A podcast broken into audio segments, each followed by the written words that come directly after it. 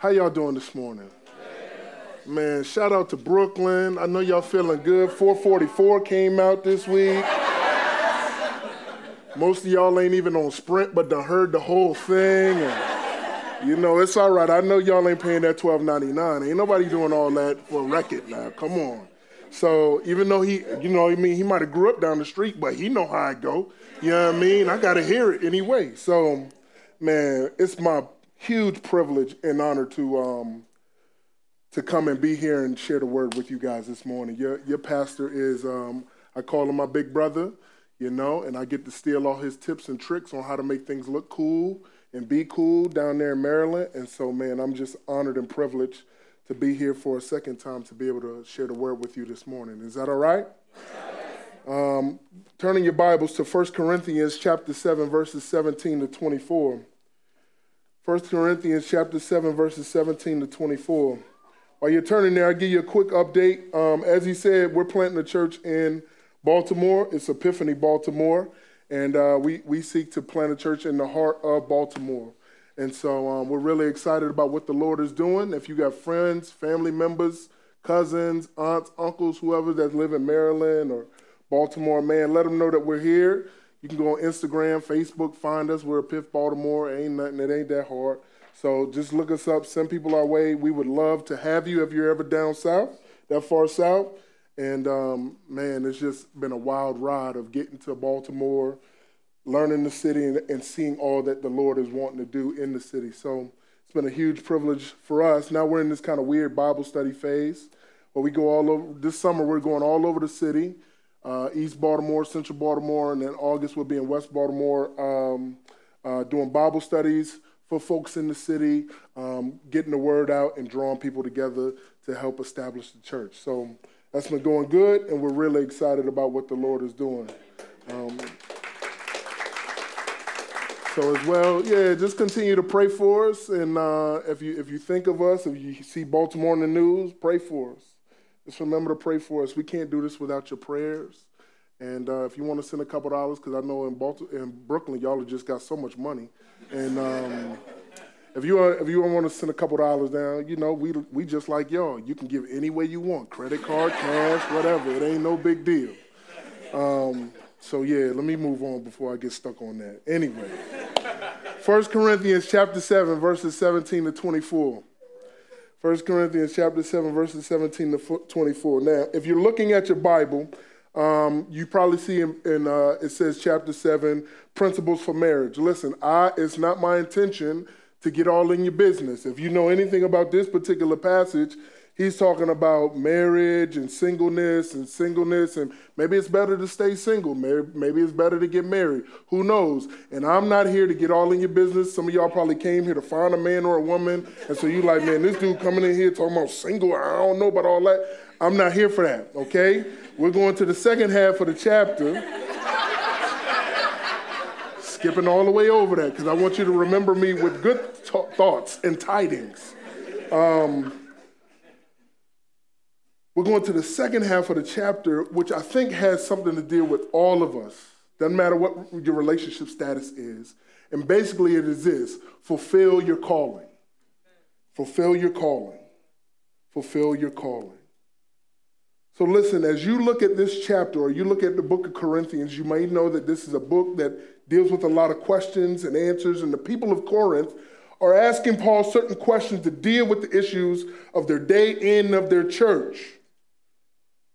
So it's easy to get overlooked in the hype of what's going on and all the different technical things.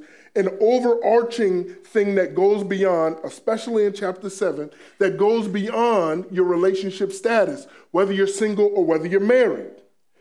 There's an important lesson to be learned. And if you learn it, I think it will bless you no matter what your life circumstance is or no matter what your particular questions are about your life and about your circumstances. The Corinthian church was genuinely concerned about issues surrounding marriage. And I know many of us are concerned about our relationship statuses.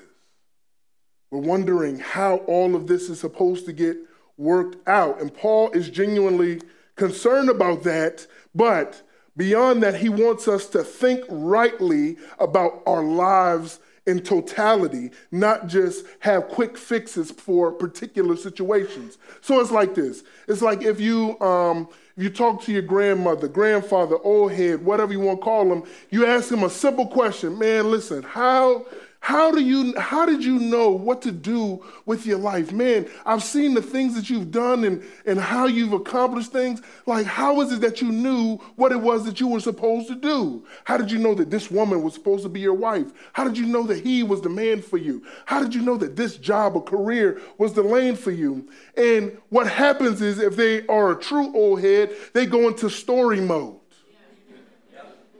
Well, you see, uh, it started back when I was a young boy. And so you go, man, listen, I ain't want all of that. I just need three steps to finding the right spouse. I don't need all of that. Three plus three equals what? Six. Okay, what's my other three? That's all I need to know. But if you're like, I mean, and we grew up, listen, we done grew up with iPhones and apps and all kind of stuff, so we got an app for everything. But the, the biggest thing we need an app for, we can't get. And we want an app for life, and it never came.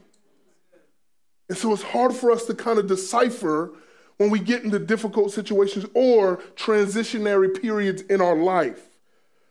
What should I do if I want to be married? What, what if I'm married and don't want to be married? What if my unbelieving husband wants to divorce me? Should I divorce my drug addict husband? What do I do if I don't love my spouse anymore? These are the kinds of questions Paul is addressing in this particular chapter, but we don't exactly, so we don't know what was asked, but he's answering these questions. And we want simplistic advice, but simplistic advice isn't really what's going to help us. Tips and techniques aren't going to help you in those types of situations. He answers these insights that come. See, listen, Paul, Paul has to kind of stop and zoom out. He goes out like a true old head. He zooms out. But as a gospel centered man, he says, no, these answers get, um, get, these questions get answered in the gospel of Jesus Christ. So, the lessons that we need to learn from this chapter, indeed, the whole book, and actually from the whole Bible, is this what God has done for us in Jesus is more than enough to guide and empower with through any situation that you may face. So some of us have only understood the gospel as the means by which we came to know Jesus. It was the door, not understanding that it's the door, it's the house, it's the street, it's the block, it's the city, it's the world that we live in. So we have this kind of minimalistic view of the gospel, but really it needs to be expanded. So, this, if you're trusting Jesus as your Lord and Savior, then you have everything that you need for anything that you face. So, if you're trusting in Jesus, then it doesn't really matter what you have to face. And if, and if you're not trusting in Jesus, I don't care what you're facing, it don't matter because you're not going to find the answer or the solution to your issue. So that's the perspective that the gospel gives, the good news of God, that what, what he has done for us in Jesus. This is the good news that he gives to those who have been reconciled to him through faith. It is the perspective that informs the general principle that Paul spells out in the middle of 1 Corinthians chapter 7. So after writing about sexual intimacy and instructing, instructing married Christians, single Christians, and Christians married to unbelievers, Paul pauses to give an underlying principle, an underlying principle to this whole idea. And it is this fulfill your calling no matter where God assigns you. Fulfill your calling no matter where God assigns you. Those who are trusting in Christ must recognize that God is the one who has called us to faith and the one who has placed us where we are in life. Knowing this enables us to live wholly by his grace and for his and his glory no matter what our circumstances might be. So, 1 Corinthians chapter 7 verses 17 to 24, hear the word of the Lord. Only let each person lead the life that the Lord has assigned to him and to which God has called him. This is my rule in all the churches. Was anyone at the time of his call already circumcised? Let him not seek to remove the marks of circumcision. Was anyone at the time of his call uncircumcised? Let him not seek circumcision. For neither circumcision counts for anything, nor uncircumcision, but keeping the commandments of God. Each one should remain in the condition in which he was called. Were you a slave when called? Do not be concerned about it. But if you can gain your freedom, avail yourself of the opportunity. For he who was called in the Lord as a slave is a freedman of the Lord. Likewise, he who was free when he was called is a slave of Christ. You were bought with a price. Do not become slaves of men. Verse 24. So, brothers, in whatever condition each was called, let him remain with God. Let's pray real quick. Heavenly Father, we thank you for your word. We thank you for your son Jesus. We thank you for the good news of Christ that you did not seek to just leave us to our own desires, but you stepped in and intervened on our behalf and took the punishment that we rightly deserved and sought to bring to bring us your righteousness, making us your righteousness. So Lord, now if we are trusting in Christ now, we we you don't see us as our sinful, broken selves, but you see us it, through the lens of Jesus Christ, whole, standing, new, new creations. So, Lord, we thank you for this time. I pray that the word of God would permeate our hearts, that we would not just be hearers of your words, but doers of your word, that we would leave here better than we came. Transform us and help us to transform all those that are around us. Pray all these things in Jesus' name. Amen. So fulfill your calling no matter where God assigns you. So listen to this, and I know this is going to hurt somebody's feelings, but that's okay. My name is Brandon Watts. I'm here every Sunday. You can call me, email me anytime. Listen, marriage is important, but it's not ultimate. Singleness is important, but it's not ultimately important. So many of us, man, we are worried and concerned about our relational status. And Paul wants to get out of that kind of mindset and mentality. What is ultimately important is that you live completely, wholeheartedly for Christ in whatever situation you currently find yourself in.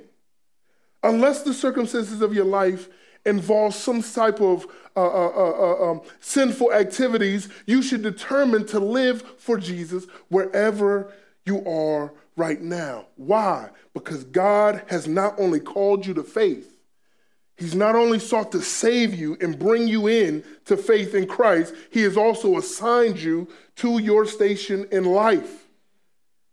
So, in the verses that I just read, Paul states this principle three times. Three times in that passage, we see this principle of God calling you to your station in life. Then he illustrates it in two different ways. And then we'll look at this general principle in totality. First thing I want you to see is this your responsibility as a Christian remains the same regardless of your status. Regardless of your status, your responsibility as a Christian remains the same. Verses 18 and 19 point out something very unique. He talks about those who are circumcised and uncircumcised. In other words, he's talking about Jewish and Gentile relationships in the first century. If you know anything about Jewish and Gentile relationships in the first century, you may know that it, these were very hostile relationships. As a matter of fact, they didn't do relationships too well. So they were strained. They were hostile towards one another. They didn't like one another. Jews were regarded as unsophisticated and sometimes persecuted by the Gentiles almost as if we saw somebody walking down the street and they were an Amish person and they didn't believe in uh, uh, riding in cars in the middle of Brooklyn. Maybe they didn't believe in riding on trains and all. They just seemed foolish in this complex and complicated world, wearing the same clothes every day. It's just, it's just weird and it contrasted with the Gentile worldview. But at the same time, Jews were regarded as unclean by Jews. So Jews see Gentiles coming down the street and they go, ah, ooh. And they step aside, not wanting to touch that thing that's unclean. So they had tense relationships because anybody walked past me talking about, ah, ooh, we got a problem. So, so this is the, the kind of tension that exists within this culture. But here's the issue God has called both Jews and Gentiles to salvation in Jesus. So now we go to church, and I got to sit next to the unclean ones and the unsophisticated ones. And we're all supposed to worship and sing to the same God. How is that supposed to work itself out? So I want us to look here. Several times, Paul uses the word called, which we would uh, uh, refer to as effectual calling, referring to Romans chapter 8, 23 through 30. This is all it says, and we know that all things work together for good for those who love God, to those who are what? Called according to his purpose. For whom he foreknew, he also predestined to be conformed to the image of his son, that he might be the firstborn among many brethren. Moreover, he predestined those he also called. Whom he called, these he also justified. And whom he justified, these he also glorified. So, all of that to say this that's the call of salvation. So, when he's talking about calling, he's not talking about what's my particular, man, should I take this job or that job because you know, that's my calling. And I don't feel called to that no more because I don't, I'm not called to Burger King, but I am called to McDonald's. And so he's not talking about that kind of calling. He's talking about the effectual call that only can come from God. It's the call to salvation. So it's the point that, that, that, that the gospel of Jesus Christ captures your heart and convinces your mind to choose to want to serve and submit to the lordship of Jesus Christ. It's the calling that frees your will up to the point where you say, I want to serve Jesus and give him my whole heart and my whole life. So it's that calling that transforms you from the inside out. And so the only way to become a Christian is you have to be called. He calls people to trust in the Lord Jesus. He calls people out of sin into life. So if you're trusting in Jesus today, it's because God has called you. He called you. And he calls you to hear. Many of us grew up in church or grew up around church. It never made sense to us. And then all of a sudden, somebody shared the gospel with us and it clicked. That was a calling. That moment, God opened your ears so that you could hear. He calls you to hear, understand, and believe the gospel. So, Paul He's already referred to this in chapter one. He's been making the case that, man, there's a distinction between those who have been called in Christ. So God calls all kinds of people to faith in Christ. He saves all kind of people. So in Corinth, now we've got a church. We don't planted this church, and now there's Jews and Gentiles, and we got to hang together, and we got to be family, and we got to be friends by the grace of God, right? Because we come from different backgrounds and different spaces, different cultures. We shouldn't be able to walk alongside one another. But Paul reminds them you didn't have to change your status to become called. You ain't have to change nothing about you to get called. You were walking along in sin, doing your thing. You heard the gospel all of a sudden. Now, oh man, I, there's something in me that's different today than it was yesterday. I don't know what it is. I don't know why I do what I do. I just, I just know that this Jesus has done something to me. And so he's going, okay, listen, listen.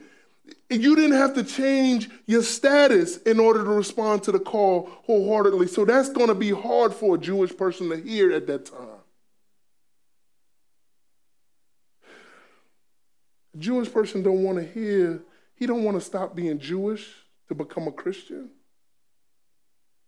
He doesn't have to renounce his ethnicity to walk with Christ.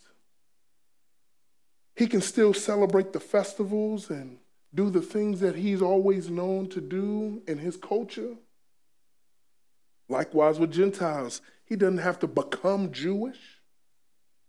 He doesn't have to embrace the cultural status and symbols of the old covenant people. He doesn't have to live up or take up the Jewish customs and ceremonies in order to live wholeheartedly for Jesus. Don't we have certain people that stand on the corner right now that tell us we got to go back to the old ways? That you got to follow the laws and the commandments of God, that you were outside of the commandments. But it looks like to me that Jesus says you didn't have to do all of that. I called you in spite of yourself, within a culture, at a time. I'm saying you don't have to renounce all those things because I made you in the culture that you're in. So sometimes new Christians feel the zeal to live completely for Jesus, and we have this, we feel like we got this responsibility to renounce all things that we come from. Or maybe, like me, when I grew up in church, they said you had to cut that hair off and take that stuff out of your mouth and pull up your pants and do all these things. Then you can come in here.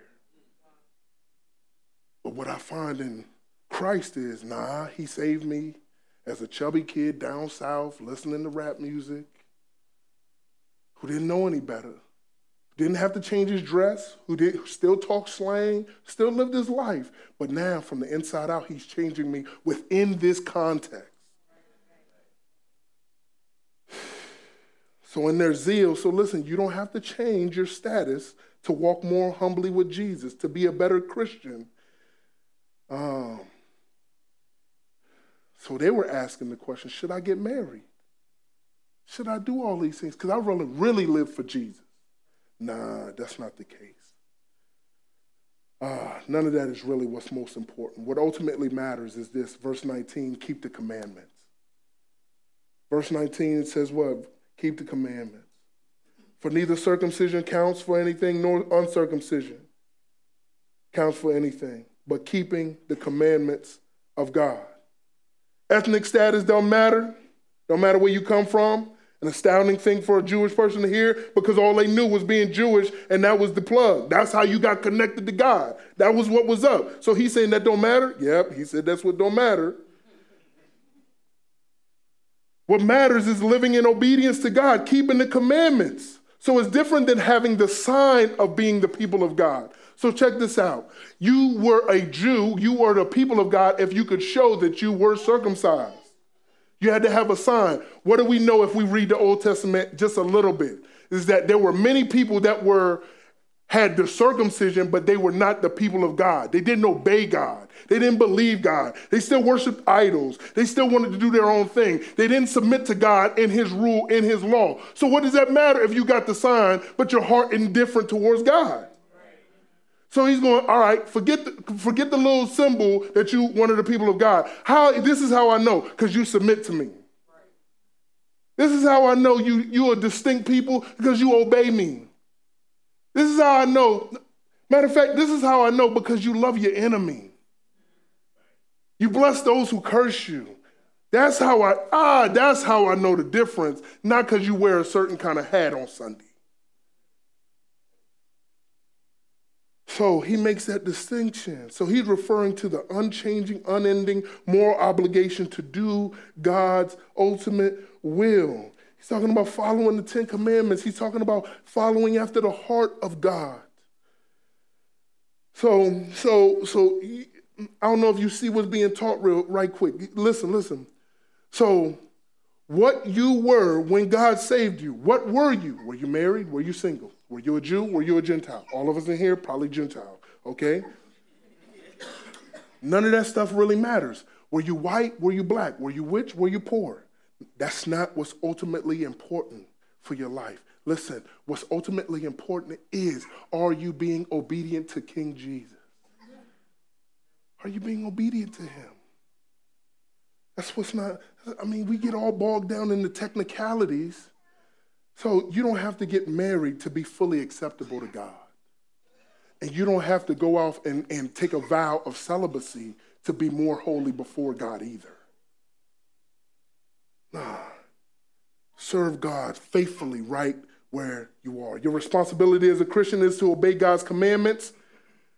And that remains true regardless of your status. Therefore, fulfill your calling no matter where you are and what your situation is. Paul further underscores this by saying this in verses 21 to 23, addressing one of the social realities of the day slavery and freedom.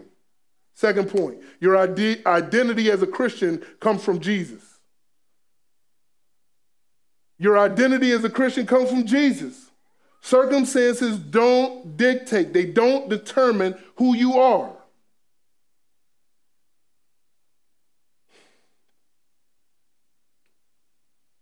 Were you a slave when you were called to Christ? He says, don't worry about that.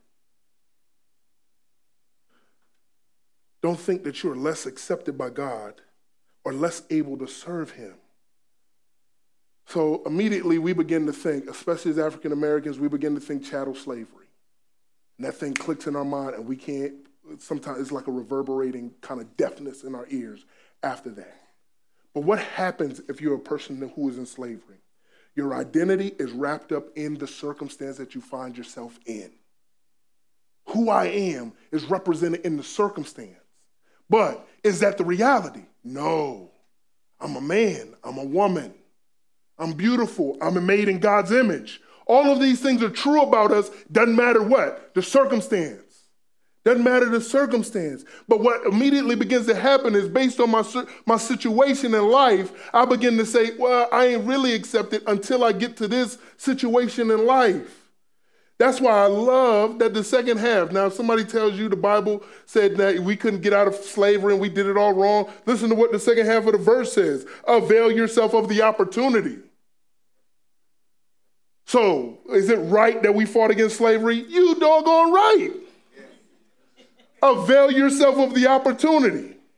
So do what you have to do to gain your freedom. But even in the midst of your bondage, you were a freed man in Christ. What gives you what gives you the heart to fight against injustice in the world is that I'm a freed man in Christ. That I'm made in his image. That he loves me in spite of me or my circumstance. That I ain't got to have a certain amount of money that I ain't got to come from a certain place of privilege. Nah, he died for me. So your identity, he's changing your identity. You're a Lord's freed man. Were you free when you were called to Christ? Look at how, listen how he flips it.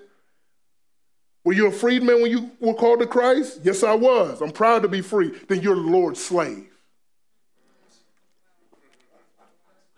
You're a slave of Christ. Therefore, you must do what he tells you to do. Ah, that's got to be hard for the brother that was sitting in the front with the suit on, feeling like, yeah, see, I ain't one of them slaves back there that got to sit in the back. No, no, you're the, you're the first in line to, to slavery, brother. And so, what is he going on to say? Don't think you're less, man, don't, don't think of yourself more highly than you are. And matter of fact, he goes on even further in verse 23. You were bought with a price. You so free, man, you was bought. And you were expensive too. So I expect a lot out of you. How do we know that we're, we're expensive? Because we were redeemed by the blood of Jesus.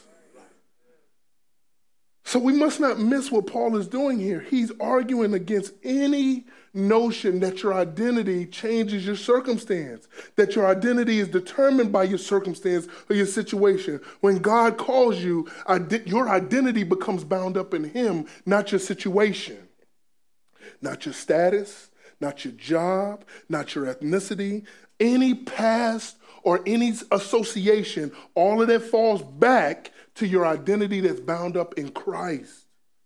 So when God calls you, you become identified with Jesus Christ. You become identified with his life. You become identified with his death. You become identified with his resurrection. It saves you, and your identity becomes new in him. You're literally a Christian. What's a Christian? A little Christ. So we can say, man, I'm a Baltimorean, I'm a Floridian, I'm a Brooklyn native. I'm all these things. But first and foremost, before all of that, but before I'm black, before I'm white, before I'm rich, before I'm poor, I'm Christ. I am in him and he is in me. And we walk together and he leads me forward. So it doesn't matter if, man, if you are unemployed or you are the CEO of a Fortune 500 company. You are both Christ's freedman and you are his slave. Doesn't matter if you're independently wealthy or you're living below the poverty line, struggling in the projects. What is it? Jesus has purchased you by his very own blood. So your circumstances, like your status, are important, but they are not ultimately important for a follower of Jesus Christ. You can follow God, you can glorify God. Hear me. You can glorify God whether you're married or unmarried, Jew or Gentile, slave or free, broke, with money, unemployed, got a major job, you're an entrepreneur, it don't matter.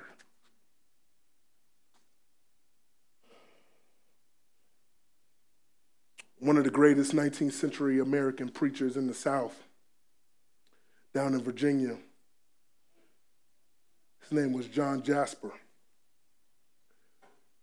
He preached for 60 years, and his, co- his congregation had thousands, thousands of people. He had governors, legislators, judges who all sat under his ministry. John Jasper was born in 1812 as a slave on a plantation. And after being converted at the age of 25, began to 12 people begin to tell people about Jesus. He was soon asked to preach and spent the first 25 years of his ministry as a slave. He may have had a human master, but he wasn't concerned about that human master. He had a higher master. How is it that he could stand before judges and legislators and slave owners and tell them they had to submit to the Lord Jesus Christ? It's a, he's able to do that because if your identity is in your circumstance, then you locked in. I can't do that. Who am I? I can't say that. They expect me to do this, man. Ain't no way. You know who I am. You know where I come from. You know the stuff that I've dealt with. Nah, I can't do that. But if your identity is in Christ, whatever He tells you to do, you step out and you do it. So he wasn't concerned about that because he knew he was the Lord's freed man and he had been bought with a price. He didn't let his identity be determined by his circumstances, but rather he took it from his relationship with the Lord and Master Jesus Christ. Brothers and sisters, take your identity from him and not your circumstances. For us, man, is I know it's hard sometimes because everything around us is telling us that your circumstances are what is what ultimately important. It's what's ultimately important. How many Facebook likes? How many Instagram likes? What's your job like? Are you in the position that you want to be in? Most of us live in the past or we live in the future, but we never live in the present. We get into this whole situation, man, do you know what happened to me when I was young? You know what I went through. You know how hard it was. You know all it, and we get caught up in that, okay? And there's real issues with that. Or we get caught up in the future. If only I could get this job.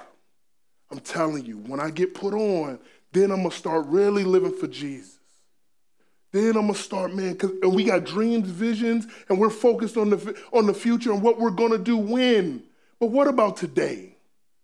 Is it that God has placed you in a season, in a particular place, at a particular time in history, created you just the way that you are for right now? Why? Because the past is gone, tomorrow ain't promised, but we have today. So I've got to live for Him and maximize the time, energy, and efforts that I have right now for His glory today. Are you trusting in Jesus? And if that's true, then your identity comes from Him no matter your circumstance. So, your responsibility as a Christian is to obey God's commandments no matter what your status is. Your identity as a Christian comes from Jesus, not your circumstance. That brings us to the bottom line of what Paul is saying in this section. Fulfill your calling no matter where you are. Because of what? My third point. Because your life has been designed by God to be lived with God. Your life has been desi- designed by God. God has called you to himself. Amen. He says, Yeah, I got called. I didn't know what was going on. Then the Lord saved me, plucked me out of the fire. The fire. I didn't know what was happening. Somebody shared the gospel with me. Now my whole life has changed. So He was sovereign in saving you. Is it possible that He's sovereign in placing you?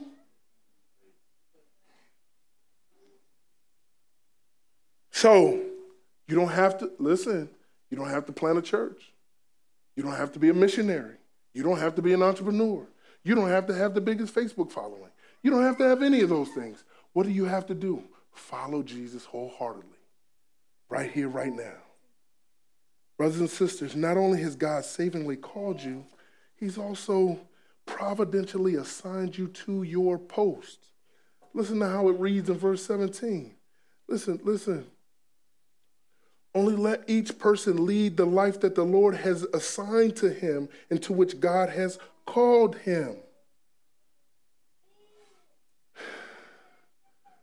I know some of us will say, man, Charlie, if you only, only knew my circumstance and my situation, then you'd understand why I'm holding back the way I am. Or I'm strategizing I'm, I'm waiting and I'm preparing. Your situation ain't caught God off guard. God ain't shocked that you got laid off. God ain't, God ain't shocked that at your position in life that you had to go back and move with your mom. He ain't shocked. He ain't shocked that you got a, you ain't got a car. He ain't shocked that you ain't got as much money in the bank as you thought you would have at this point in your life. He ain't shocked that you still single. He ain't shocked that you got married and she ain't what you thought she was going to be and all of that. He ain't shocked that your man, maybe your kids is bad and you thought they was gonna be angels and they rough and all that kind of stuff. He ain't shocked by any of that stuff. God ain't shocked by none of that. Maybe He's put you there for a certain reason at a certain time, for such a time as this. Maybe you're at a job right now with that person that you know you just can't stand, you ain't looking forward to tomorrow. And so you just like, man, I'm tired of this. But maybe He's put you there just so you could bring that light of salvation to them. Maybe you're unemployed in this season, man, so that you could draw nearer to Christ rather than draw near to the bank account. Maybe you don't have as many Instagram followers because you ain't following Christ, but you're following everybody else. Maybe as he's placing you in a particular season to grow you and stretch you and to sanctify you so that you begin to look more like Jesus and not look more like your old self. So he ain't caught off guard by all the, man, if you only knew, he ain't caught off guard. He's going, no, I got you right where I want you. And that's hard for some of us. Therefore, this live for God right where you are right now. That's the universal responsibility of every single Christian. How do we know that? Verse 17 says, This is my rule in all the churches that wherever you were when you got called, that's what I want you to do. Now, I'm not saying, man, Charlie, so can I plan for next year and all that? Yes, please plan. Please prepare. Please get ready for the next thing, or, or please strategize and do all those things. But don't get so far into the future that you forget the present, and don't get so trapped in the past that you can't, that you can't function. Live for God right now. That's your responsibility. That's your responsibility. And listen, man, if God called you and you were stealing, stop stealing. Some of y'all need to repent right now because it got to 444 and you was like, man, I don't know. I know I'm going to go to church on Sunday, but I'm going to repent. And then it ain't stealing, but it's stealing, but I don't know. Uh, I'm going to just listen to it, then buy it. Well, whatever. so whatever the case may be, listen, Ephesians 4.28 says what? Let him who stole steal no longer. Let him who's having sex stop having sex until you get married. Whatever your case may have been, him who was proud, stop being proud. Humble yourself and sit down. whatever the case may be, whatever the case may be, so I'm not saying we don't get to change and Charlie just saying I just got in this boring life and he don't know. No, no, no. I'm not saying all that. What I am saying is this maximize your life right now today. The opportunity. Don't look past them and say, man, I just, I can't wait to get out of here. So many of us, man, I look back at high school sometimes. Had I known what I know now. That's what you need to start asking old heads about. Don't ask them about this particular spouse or that. Ask them about their regrets. Had we know what we know now, had I been walking with Christ the way I'm walking with him now, would I have transformed my high school, my college campus, my, my workplace? Would I have done things differently? And then we find ourselves in similar circumstances that we're in a hurry to get out of. So maximize it right now. So the point is this unless your job or living arrangements is inherently contrary to God's commandments, man, settle in and say, God, how would you use me in this place right now? If you're a child, if you're a parent, if you're childless, if you're single, if you're married, honor the Lord where you are. Do not think you have to change your status. Don't think you have to change. If you're rich, poor, business owner, day laborer, honor the Lord. God is with you where you are, so fulfill your calling by living for Him right now. I'm going to close with this. Has God called you to faith in Jesus Christ? Can you honestly say that you're among the called of God? Not called to do some special ministry. I got, I got some special anointing. Not all of that. We're talking about are you called of God, walking with Jesus? If not, then why not? It's not because, listen, check this out. It's not because God is not giving you the opportunity to hear the good news. How do I know that? Because God made sure that you were here this Sunday morning at this time to hear this particular message. That's how meticulous God is. Check this out. The same God, we would easily ascribe this that God knows every hair on your head, that He's collected every teardrop you've ever cried into your pillow. The same God is meticulous in ordering your steps of your life, whether you know Him or you don't know Him. So He has meticulously placed you in a situation to where you can hear about Jesus this particular morning. So if you are not trusting in God, I plead with you to, to, to come to Christ. Call out to him and believe and repent. It's the good news. He will order your steps. He will give you, he will give you new, man, you talk about Snapchat filters. He will give you a new filter for your life. How you view everything changes through the lens of the gospel. So I'm pleading with you to come to know Christ if you're not called of Christ. If he has called you, then live with him right now. Bloom where you're planted. Bloom where you're planted. Bloom where you're planted. I don't care if nobody don't know you where you at. You better bloom and show off the glory of Christ in that particular situation at your house, at work, in school, wherever, while you have the breath in your body. Order your life in such a way that you are seeking and doing His will. Do not fall into the trap of saying, if only I could. I'll be more hospitable. I'll give more money. I'll do this. I'll serve. I'll volunteer. I'll try out that ministry. If only. Nah. God may change your status or your circumstance at some point, but your primary calling as a Christian will never change. And what is that calling? To genuinely, earnestly live for Jesus right now. Amen? Amen? Let's pray together. Heavenly Father, we thank you for your goodness. We thank you for your kindness.